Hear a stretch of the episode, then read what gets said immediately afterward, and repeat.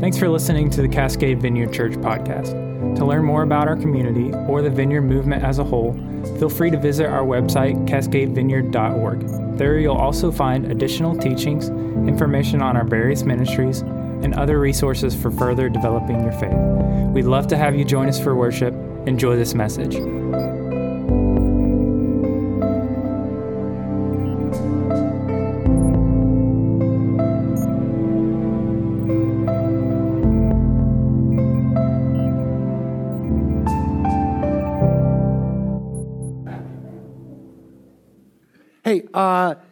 Welcome if you're watching online this morning. Thank you. We're so uh, blessed. It's I forget that that that uh, there's other people out there. So uh, if you if you are with us through live stream today, thanks so much. We are grateful for the technology to be able to do that. I did want to mention this though. So if you are watching on live stream, all you see is what's up here. Uh, and so the worship team uh, is obviously not wearing masks. Um, and I, you, I, I, take mine off when I come up, but they wear them when they're not up here, and everybody else is. So we are, we are doing everything we can to uh, make our service as safe as possible for everyone that's here.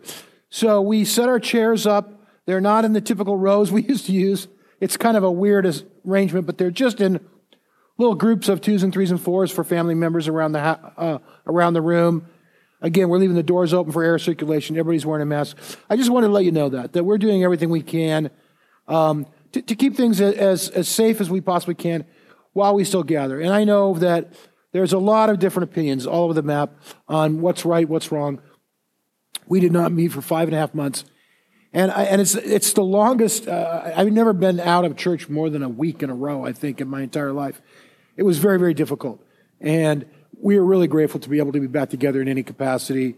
Uh, we also deeply respect uh, the, the, feelings of anybody who might feel still uncomfortable. So we wanted you. Just, I just want to say those things to you today. Just let you know that, and uh, and, just you know beware that we are here. We'd love you to join us. We're also so thankful that you're joining us online. So with that, a couple announcements.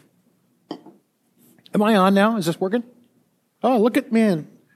I love it. I love it. I love it. Um, let me move this down. First of all, well, let's just start, start at the top. Uh, in terms of our uh, financial uh, support and where we're at today, uh, we would love for you to be able to give and contribute to Cascade Vineyard. There's a few different ways you can do that. Um, there's a box in the back. There's also online, and, and uh, you can pay through Stripe on your phone and, and different capacities. I want to just pray for our offering really quickly. Um, you know, it's hard. Money's money, and it is what it is, but we're just blessed. It costs money to be able to exist as a church. And we're blessed that we are able to not only continue to provide the services we provide to our church family, but to our community at large. So, Jesus, just thank you for your uh, the graciousness and the generosity of your people as they give and contribute to the work of your kingdom uh, in and around our community. In your name we pray. Amen.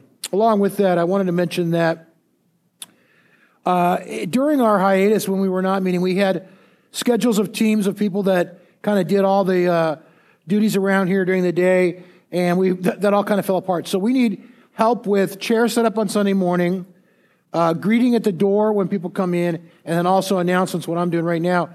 If you were on any of those lists previously, or if you were not but would like to be, would you please reach out to Tucker?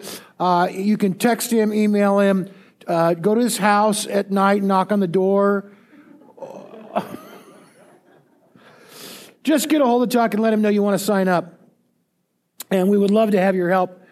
There's no prerequisite. There's no, no experience needed. Anybody can be a greeter. Anybody can set up chairs. It's serious. Hey, uh, Thanksgiving is rapidly approaching, and this is one of the biggest uh, times of the year for us. Not only just in celebration of Thanksgiving, but it's it's the, it's the probably the single most uh, impactful outreach we do in our community. We will be su- supplying uh, complete Thanksgiving dinners to 35 families in our community that are in need. Uh, that includes a certificate for either a turkey or a ham from any local grocery store, as well as fresh produce, potatoes, the whole pie, everything. Uh, so that's in two weeks from today on a Sunday. Two things you can do. One, if you would still like to support that, we would love to have your support. Uh, $16 buys a turkey certificate. Some of that money will go not just for turkeys, but also for some of the other things we were not, not able to get uh, everything we need through Oregon Food Bank and through our connections with local farmers. Uh, so we will have to purchase some food, but we would love you to participate in that. The other thing is that on the 22nd, we actually put those boxes together. The folks will come and pick them up and we'll, we'll pass them out. We would love to have you help us on that day. The way it works is this right after church, we go up to the office building, which is behind us. Uh, we'll have lunch together, and then we'll pack boxes, and, and people will show up. It takes a couple hours before it's all done. Love to have you join us that day. Okay, last thing before we get into the message, I have got some explaining to do.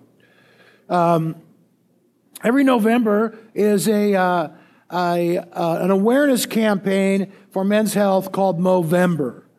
And uh, Movember was originally, I think, focused on prostate cancer specifically, but has grown to be just awareness of men's health. And part of the awareness campaign itself is the growing of a mustache. And so uh, I was approached, I was not approached, I, I, I was finagled, manipulated, uh, intimidated. I, I know Kevin McVicker's not here today, but he, he really twisted my arm. I, I believe there are several other guys in the congregation that are growing mustaches for the month of November. Uh, let me just say, it is what it is. It's awareness for men's health. That's a good cause. December 1st, this baby will be gone. Um, so, so, so, with that, just, uh, just an explanation of what's happening here.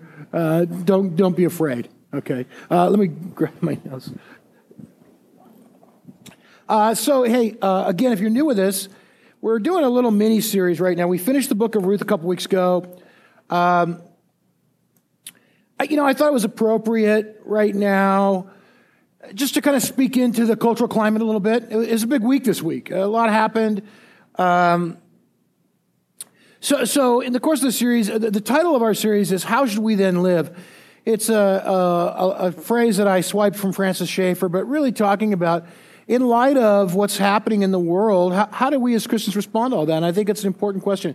Um, we talked last week about being ambassadors for Christ, that we represent Jesus in the world. I think that, that is so important. We, we talked about it this morning a little bit. We prayed about it in the back before service.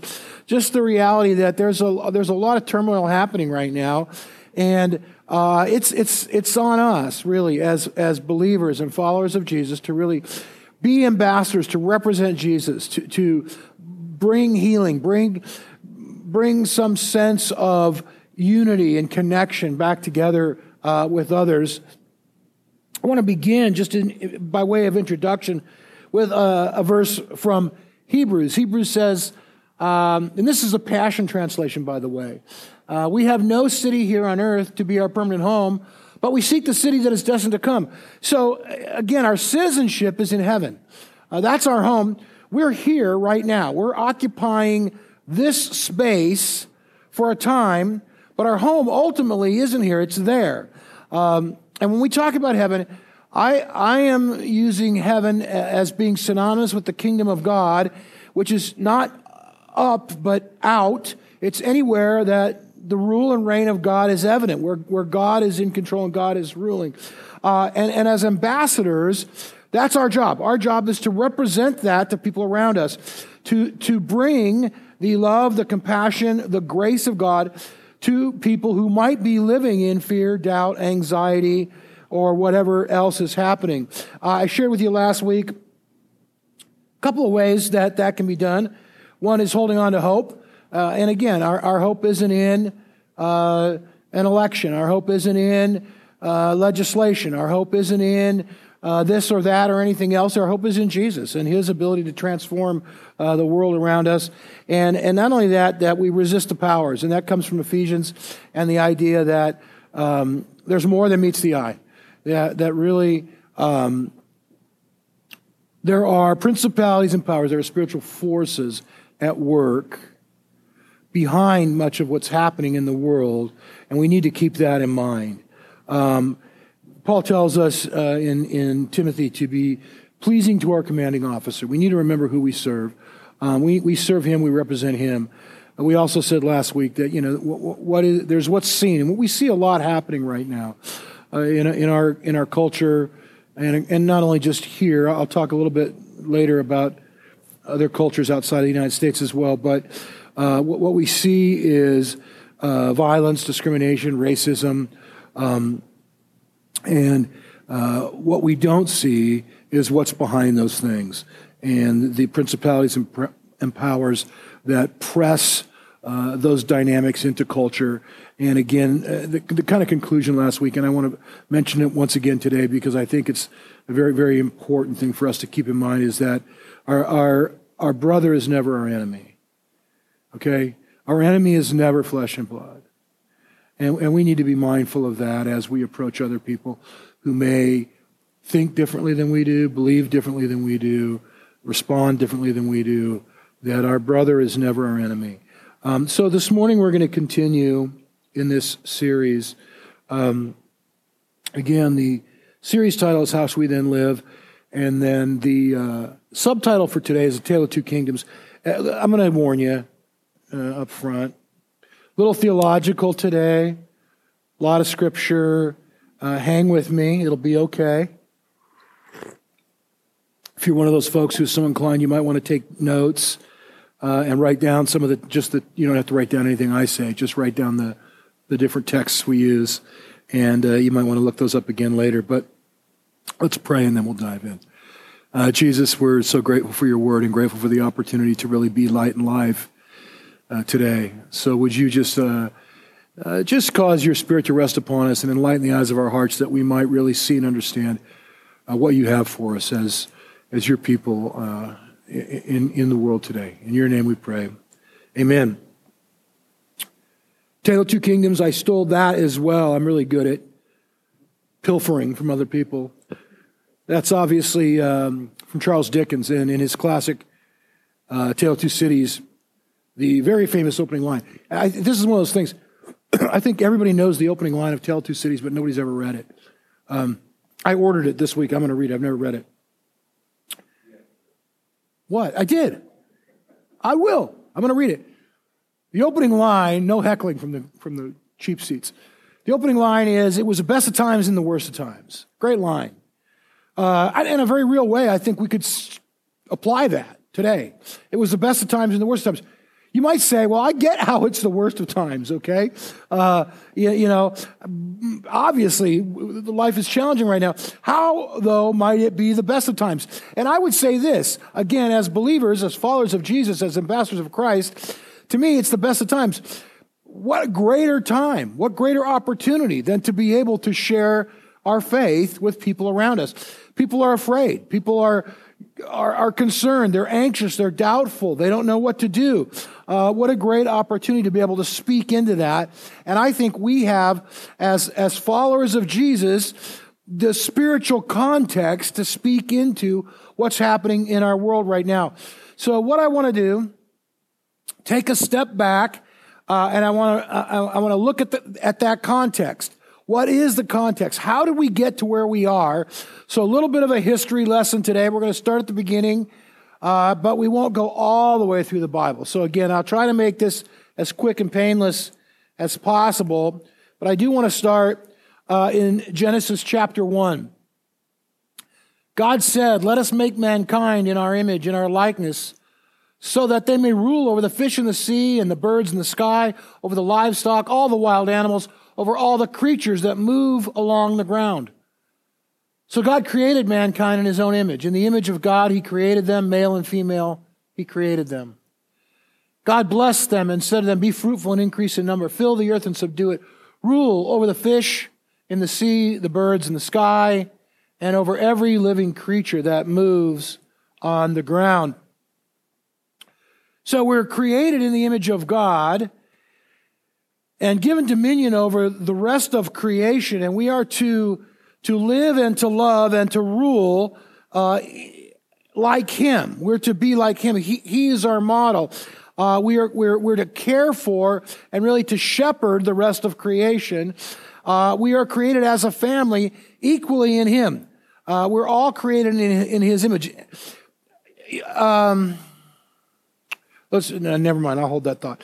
Um, what he says here, when when the when the writer of Genesis says, "In the image of God," uh, that was a term that was applied to the king. The king was said to be in the image of God.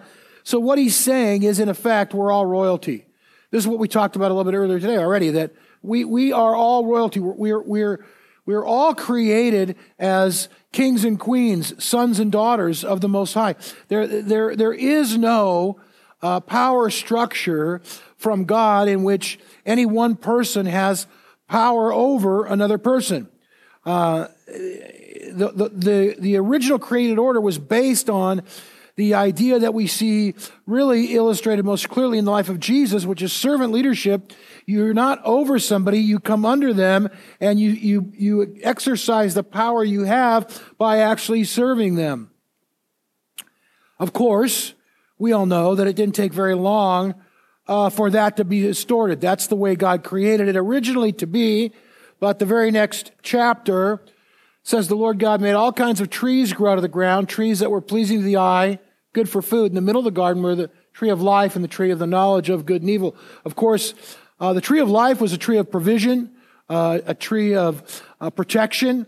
Uh, God said, don't eat from the other tree. We know the story. That tree uh, opens your eyes and allows you to have insight uh, into the hearts and minds of people in such a way that you not only are now in the image of God, but you begin to take on the, the place of God. And what happens is we became judges and accusers. And we begin to profess judgment and accusation on one another. And you see that. We see that right away. Adam blames Eve. Eve blames the serpent. They all blame God. The finger pointing begins, and that's where it's gone ever since. The idea of servant leadership became I'm better than you. And we see the effects of that very quickly. Chapter 3 of Genesis. We're not going to go through every chapter in the Bible, don't worry. To the woman he said, I will make your pains in childbearing very severe. With painful labor you will give birth to children. Your desire will be for your husband, he will rule over you. I want to just comment on that verse for a minute. It, it's incorrectly interpreted sometimes. Uh, your desire being some sort, sort of in a sexual nature.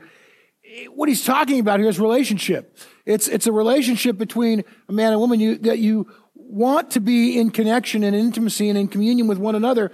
And the, the fall broke that. There's now a brokenness in that and competition has entered in and there's strife that begins to affect those relationships. And really, that's again what we've seen played out in history between uh, the, the relationships between men and women, specifically between husbands and wives, historically, is a distortion of God's plan. There's this competitiveness and this strife that was never intended to be there. It wasn't, you know, marriage isn't supposed to be a power struggle. Um, that happens in relationships individually between two people, but it also happens in groups of people. As people began to gather, uh, they began to again take control jockey for position, try to take advantage of one another. Cities were formed, they needed order, and that's where governments come from, right? Um, if you're if you're just a, a lone shepherd out on a hill somewhere with your sheep, you don't need a whole lot of laws. There, there, there's, not, there's not a whole lot of structure necessary for you to take care of the sheep on the hill. Uh, but when other people come into the picture, obviously that changes. So Genesis chapter 4 what, to me, this Cain went out from the Lord's presence. He lived in the land of Nod, east of Eden. And Cain was then building a city, and he named it after his son Enoch. Cain kills his brother. God casts him out of Eden, and the first thing he does is build a city.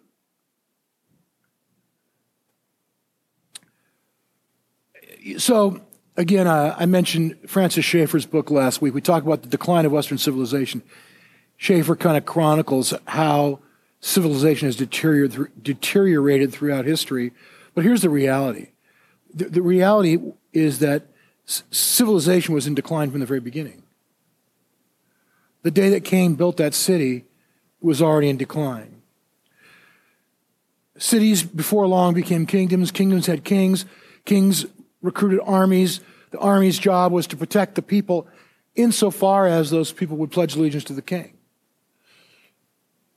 You hail Caesar, I'll take care of you. You don't, that's another story.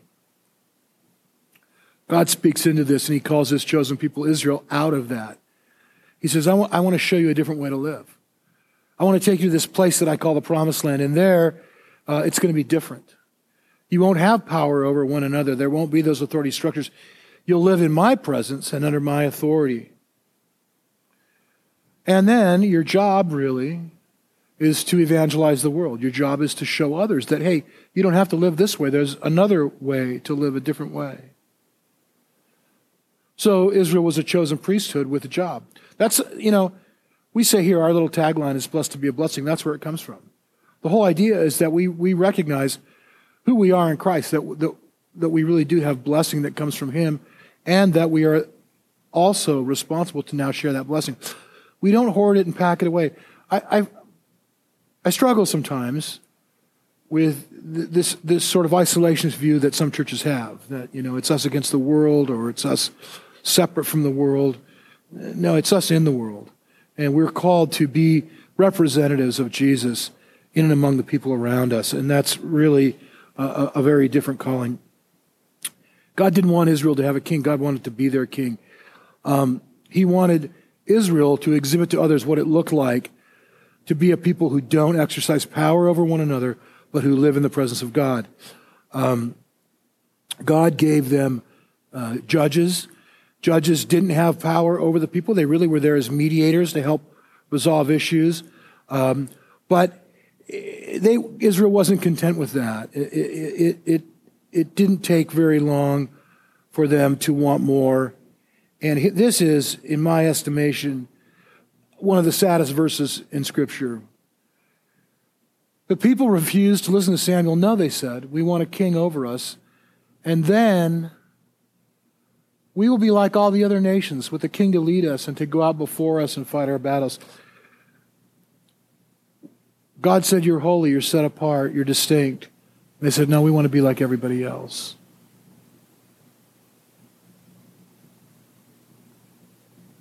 We want to be like everybody else. You can see the, uh, the heart of God break in that. When in conversation with Samuel, the Lord says, Listen, all the people are saying to you, it's not you they've rejected, it's God speaking. They rejected me as their king. See the very process of putting Trust in human kings involves not putting trust in God. It, it's misplacing the trust that's supposed to be in Him in a person. And that really is how we got to where we are today. That's, that's the beginning of the end. Um, I want to, how do you define irony? Our money says on it, in God we trust. Uh, to, to, my knowledge, I don't. I, I, think every denomination of currency, coin and paper in the United States says "In God We Trust" on it. Um, that's irony, because the question is: Do we trust in God or do we trust in the money that that's printed on? Let, let me um, clarify a little bit. I want to talk about government. I'm not saying that all government is bad by any means. Um, it's not God's perfect plan but it's God's plan for the world that we live in now. Some governments are better than others. In, in theory, at least, um, and, and largely in practice, ours is a good system. The government that we live under it was created to be just and fair and give people choice. And we saw that happen this week, right? People exercise their choice in choosing a leader. And some people like that. Uh, I mean, some people liked the outcome, some didn't, but that's reality, is that we have a choice. It's different than the systems that much of the world lives under today. Uh, vast portions of the world live under what, what are called dictatorships, where people don't have a choice. I want to give you an example, uh, an illustration of that. our country and our city in particular has been under a lot of turmoil this year, and there have been a number of protests that took place, right? Anybody aware of that? So, uh, people were protesting in Portland earlier this year. Uh, those protests at times um, became destructive and violent, property damage and or potential harm to people. And so the police were instructed to move in and to break up the protests, and they utilized tear gas largely to do that. That's not fun if you've ever been tear gas. I've never been tear gas, but I saw, you know, an interview and an image of a young man on TV that had been tear gas, and his face was all puffy and red, and he didn't look good, and I'm sure it was uh, horrible to be tear gassed. I've talked to you about my friends in Nicaragua. I spent almost the last 20 years working with people in that nation, and uh, they live under a dictatorship. Uh, Daniel Ortega has assumed leadership there. He's rewritten the Constitution so that there is no term limit. He'll never be voted out. And then he made his wife vice president. People there also protested, and I want to say this that the protests that took place in Nicaragua last year were, by any measure, peaceful protests, probably more peaceful than the protests that took place by and large here. What did the government do? They brought in uh, paramilitary snipers and put them on rooftops and began to shoot people. So, over a period of about three weeks, over 300, almost 400 people were killed. So, what do you think happened to the protests? Well, they stopped. We're not going to protest if we're going to get shot. So you can see my whole point is. Oh, before I go on, by the way, time out. Hey, would you do me a favor this week and pray for Nicaragua? I don't know if you saw news. It was it was a footnote in the news this week with the election and everything, but a hurricane hit the east coast of Central America. I have friends in Honduras, Guatemala, Nicaragua. All were hit by Hurricane Eta, I believe. Um, it made landfall in Nicaragua in the northeast corner of the country, which is there's a little. It was mentioned on the news. I'd never heard Puerto Cabezas on the news before, but I've been to Puerto Cabezas, and Nicaragua, I've told you before, is the second poorest nation in the Western Hemisphere. The western part of the country is by far better off. The eastern half of the country is much, much poorer than the west. Puerto Cabezas is, realistically speaking, no exaggeration, the poorest of the poor. It's like going back in time 100 years when you're there under normal circumstances. Infrastructure in that city is lacking, and they were hit by a hurricane this week, and it's it's it's a mess. So if you would keep them in, in your prayers, I would be appreciative for that. Um, my point simply was this: that while no governments are really uh, perfect and or the plan that God has, some are better than others, and the one that we live in is by comparison fairly good. Um, but that said, the existence of governments in and of themselves is a sign that people didn't trust God. That's how we got them. It's outside of God's ideal because in God's ideal, we're all created in the image of God equally. So, so any, any inequality distorts the image of God. And as we said last week, while the hope of the world is in the election. The hope of the world is in the government. The hope of the world is in legislation and passing certain laws or not passing or repealing certain laws. Uh, our hope isn't in that. Our hope isn't in that system. Our hope is in, in Jesus. As ambassadors of Christ, we represent something very different. Um, all power structures ultimately are based on, built on mistrust of God. And, and they, they ultimately are controlled, again, even the best ones, are controlled by the principalities and powers that are at work. Um, it's not just me saying that, by the way. Luke chapter 4, temptation of Jesus, the devil led him, Jesus, up to a high place, showed him in an instant all the kingdoms of the world. And he said to him, I will give you all their authority and splendor. It has been given to me, and I can give it to anyone I want to. If you worship me, it will all be yours. Two things about that passage. First of all, we know that Jesus resisted that temptation. He didn't fall into the trap. But he also did not disagree with the enemy. Satan really is in control of the world. J- Jesus understood that Satan is, in fact, in control of the kingdoms of the world. So the enemy is, in a very real sense, kind of like Leo. I'm the king of the world. Um, Jesus says, don't do that. Um, don't fall into that trap. Don't rule by exercising authority over. What I do is I, I exercise authority by serving and coming under. By sacrificing, my, my authority is illustrated to you by my willingness to sacrifice myself, lay down my life on behalf of others. So here's your take home for today. Don't be like Leo.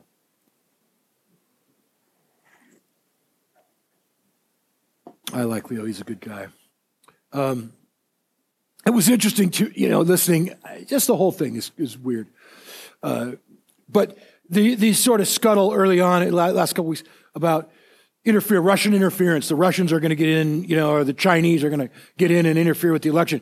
You know, know, it's like, I'm like, you guys missed the point. You know, Satan hacked the system a long time ago. He's in. He, he, he's in. He's a mole, he's a troll, and he's something else that rhymes with that. Um, but as ambassadors, somebody just got it. Um, as ambassadors, we understand that, you know, the very best system is, has been infiltrated. There's pollution in the system. Um, the, the enemy is at work. There's no, there's no question about that. He's creating hostility. He's sowing division. He's pushing to marginalize people, uh, to, to devalue people, to oppress people, to dehumanize people, to do anything he can to create inequality, uh, to deny that people are all created in the image of God. Three times, Jesus calls Satan the prince of this world. John 12, John 14, John 16. The, the, the word prince there, interesting, the uh, Greek word is archon, uh, and it really is, it's, it's a regional ruler. It's a person that has authority over a specific geographic area. So this is not uh, theological necessarily. This is sort of how I kind of picture that. It's like a mafioso or like a mob boss, you know? Like, you know, make him an offer he cannot refuse. Or really more like, say hello to my little friend. That's, that's how Satan works. Just like that. Uh, it's non-discriminate. He doesn't care who he shoots. I never saw that movie. I just saw the clip. Paul, Paul says in Ephesians Satan is the ruler of the kingdom of the air. In Corinthians, he says he's the God of this age. John lays all the cards on the table and says the whole world is under the control of the evil one. So that's where we are, kids. What's the good news? I just think we need context. I think we need context to understand. Uh, you know, again, I, told you before, John used to say the devil never takes a day off. But with that in mind, we shouldn't take a day off either. We should be mindful of every opportunity we have every day, no matter where you are, who you interact with, what you do. Is this an opportunity for me to extend the kingdom of God to this person in this setting at this time? Uh, just, just, be, the, the, the, kingdom of God and the kingdom of this world are both simultaneously at work all the time. And we can't let our guard down. We can't afford to say, uh, in light of all this, oh, you know what? I, I just don't have time today. So here's the good news. This is the end of the book. The kingdom of the world has become the kingdom of our Lord and of his Messiah. He will reign forever and ever. Two things. One is all those diverse kingdoms have been brought together under the power and authority of Jesus, and he will reign forever and ever.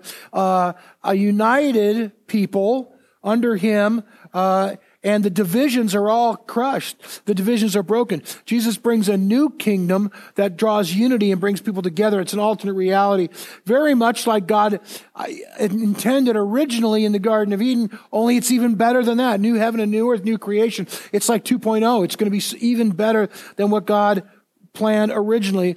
The kingdom of God, my point is, is subversive to all the power structures of the world.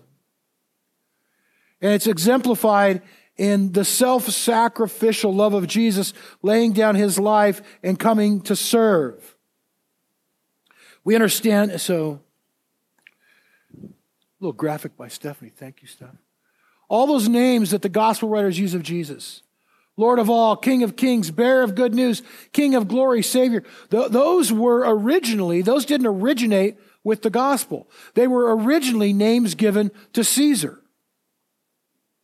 They were names called of Caesar. So what the gospel writers were saying in effect is this, no, you don't get it. It's not about Caesar. Caesar isn't all that in a bag of chips. Jesus is. Jesus is the one who is those things. It's not Caesar. It was, understand, it's very subversive. The gospel is subversive. It cut, it undermines everything that the world lays forth as the way it's, quote, supposed to be. That's how it's done. Jesus called them together and he said, You know that the rulers of the Gentiles lord it over them. Their high officials exercise authority over them, not so with you. Instead, whoever wants to become great among you must be your servant. Whoever wants to be first must be your slave. Just as the Son of Man did not come to be served, but to serve, and to give his life as a ransom for many. That's our job. That's our job. We represent him, and our call is to be different than those around us. To, to stand up for what's right, uh, to, to champion uh, the poor, the weak, the vulnerable, um, to, to, to, to really defend anyone who's been marginalized in any capacity, um, to reflect the heart of Jesus to our community. Uh, I, I want to just, I'll close with this and we'll, we'll pray, but um, it's, it's been an interesting week by any measure. Uh, it's very tumultuous. It's still tumultuous. Uh, the country is not yet undivided. And I want to say that church is not undivided in so much as people are have different opinions on this. So does the church. I got a post from a friend of mine this morning that is declaring that um, all news media is wrong and that they don't get to call who's the president. And my thought was, I don't think they determined who's the president. I think they just reported it. But um, my point is simply that, and, and, and I don't care what your position is or where you're at, but that we're still divided. And, and I believe that it's, it's upon us to, to breach that gap and to extend grace and kindness and love um, to people around us and to take every opportunity we have to do that, whatever that might look like. I think if you just pray uh, at your place of work, where you live, your neighborhood, God, God, will will give you opportunities and show you ways in which you can extend the, His kingdom to people around you. So let's let's pray and we'll close. Thanks again for listening. If you'd like to sow into what God is doing through Cascade Vineyard, we always welcome your prayers for our church body, our communities, and our leadership.